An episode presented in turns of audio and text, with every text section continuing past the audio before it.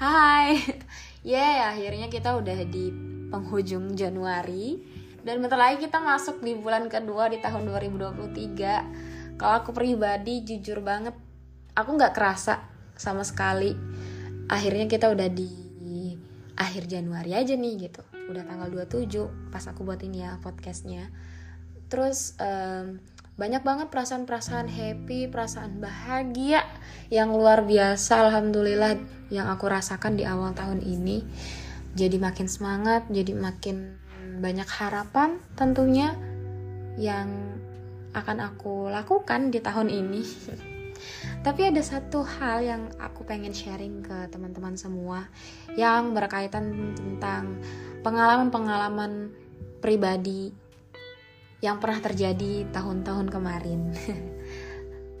Dan ini mungkin dirasakan semua orang sih.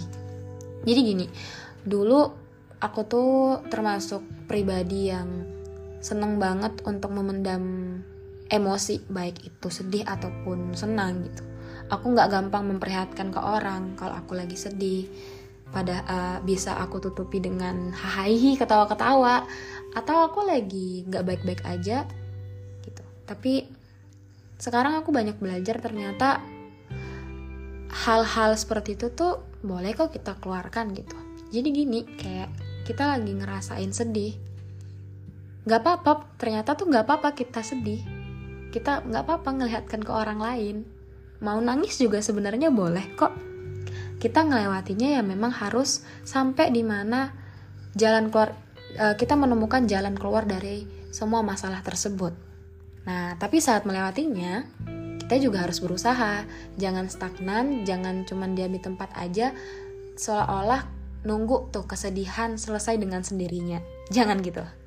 Usahakan sebisa mungkin untuk keluar dari masalah tersebut. Lakukan deh apa pun yang menurut kamu hal tersebut bisa melegakan perasaanmu. Ini yang poin pentingnya.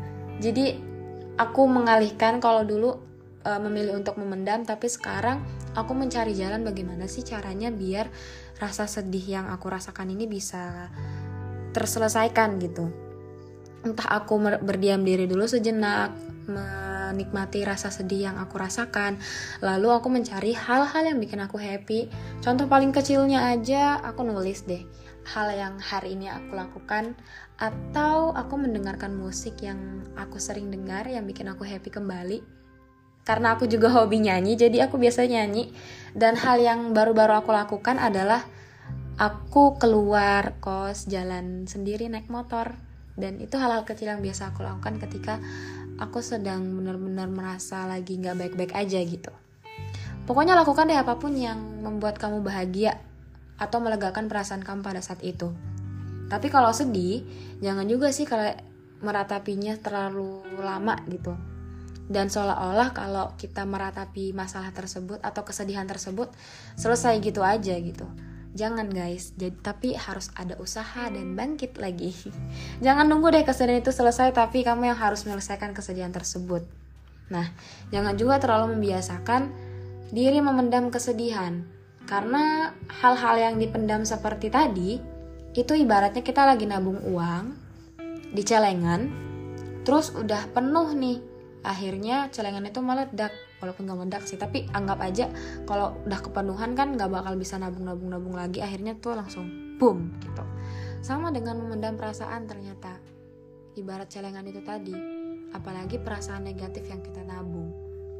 Nanti kalaupun kamu pendam bakalan ada titik di mana kamu gak akan kuat buat pendam perasaan itu. Dan jujur banget nih perasaan yang meledak itu lebih sakit lagi guys.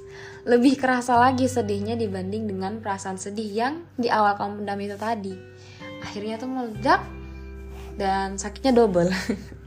Jadi kalau pesan aku kalau kalian lagi nggak baik-baik aja jangan pendam da, uh, masalah yang kalian hadapi masalah yang kalian lagi rasakan. Jangan berpikir bahwa kalau kalian berdiam diri itu atau ber, meratapi masalah itu akan selesai. Tapi rasakanlah semua ketidakbaik-baikannya kamu. Lagi senang-senangnya kamu, rasakan semuanya. dan lakukanlah hal-hal yang membantu kamu untuk keluar dan melewati kesedihan itu. Bye.